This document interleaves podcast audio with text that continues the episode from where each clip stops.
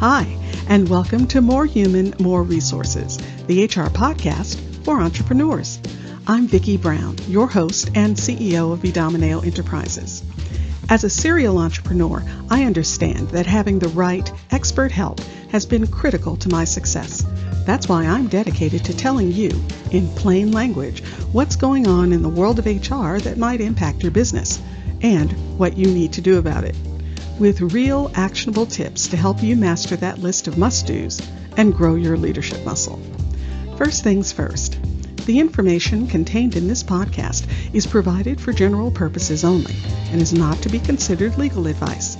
Your decision to adopt or not adopt any practice or procedure mentioned in this podcast is solely yours, and we bear no responsibility for the outcome. We urge you to always consult legal counsel and other appropriate licensed professionals. And with that, let's get into the show.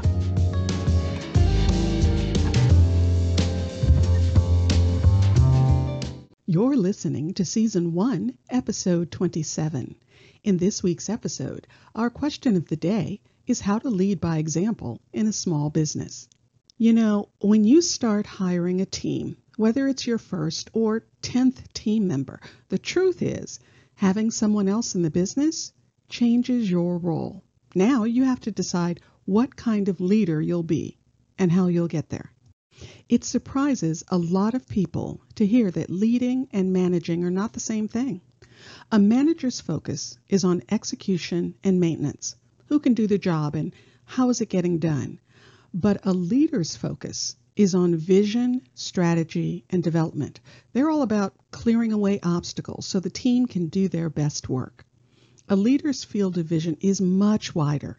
They're looking at the whole environment, both external, does the team have the right tools and skills to do the job, and internal, do they understand the ultimate vision?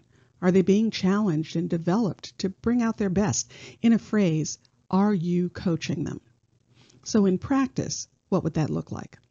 Well, let's say the client reps in an HR company have to be sure that all client employee manuals are updated each year.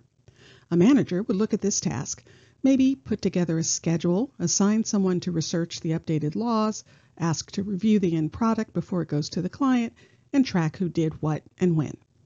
But looking at this process through the lens of a leader, you would think about things like what's the end goal we want for the client? Well, we want them to be aware of the most current employment laws. So, how can we support that more often than once a year? And how can we make it a painless process, both for the end user, their employees, to access and use that information, and for the client rep to gather the changes? And what solutions can the team come up with to address those end goals? And what obstacles are in the way that need to be moved? You see, the leader's lens is all about vision. Where are we trying to go? Strategy. How will we get there? And development.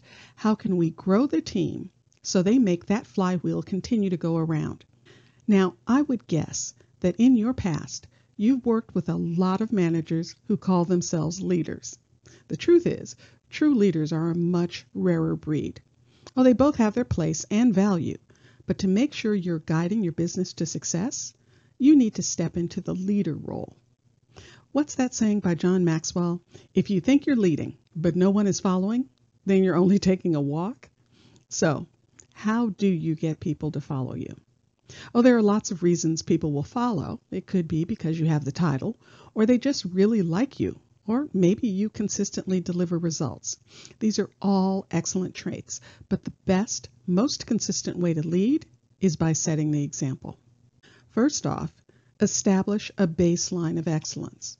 Because if you want excellence from your team, you have to set the standard. You have to demand excellence from yourself. So grow your knowledge, read, listen to podcasts, attend conferences and seminars, take classes. And don't just stick to your industry. Listen to the stories and advice of other entrepreneurs. How did they grow? How did they lead? What roadblocks did they encounter? And how did they set them aside? Join a mastermind. Consistently show your commitment by being early and prepared. I know it sounds like a small thing, and we all have a ton of things to do, so racing from one meeting or call to another is a hallmark of our days. but manage your time in your schedule so you can prepare and show up early because we all know on time is actually late. When you're prepared, you show your team that they matter and they're important to you. Important enough for you to take the time to be properly ready to engage in whatever problem you're working on together. Be rock solid in your vision. If you don't hold the vision, no one will. Always have it top of mind and at the ready. Use it as you ponder decisions. Talk about it with the team, clients, colleagues. It's your North Star. When you hold tight to the vision, it'll protect you from going too far off in the wrong direction. Maintain a high level of integrity. You have to show that your behavior aligns with your values. If one of your values is excellence and you produce sloppy memos and reports for your team, you are not operating in integrity. I know it can be challenging to be consistently checking in to make sure you're in alignment with your values, but you have to do it and you have to do it often. You have to hold yourself to a higher standard because that's what leaders do. It's not good enough to just get by. You have to hold your head up, back straight, and march by. And show courage, which has nothing to do with having no fear. Courage is all about doing it in spite of the fear. You've got to step up and take on things that scare you. And when things don't go your way, or you find you took a wrong turn or made a bad decision, don't be defensive. Remember, you can look at it as a failure or a lesson. And for my money, looking at it as a lesson is much more helpful and productive. And always remember your role as coach for your team. Work to bring out their best Listen, have compassion, and don't take them for granted. When the situation arises, go to bat for them. Remember, give credit, take the blame. These are some of the ways you can lead by example, even in a small business, no matter how small. If you found this information helpful, please leave a review and tell a friend. Thanks for spending the time. Until next week, same time, same place.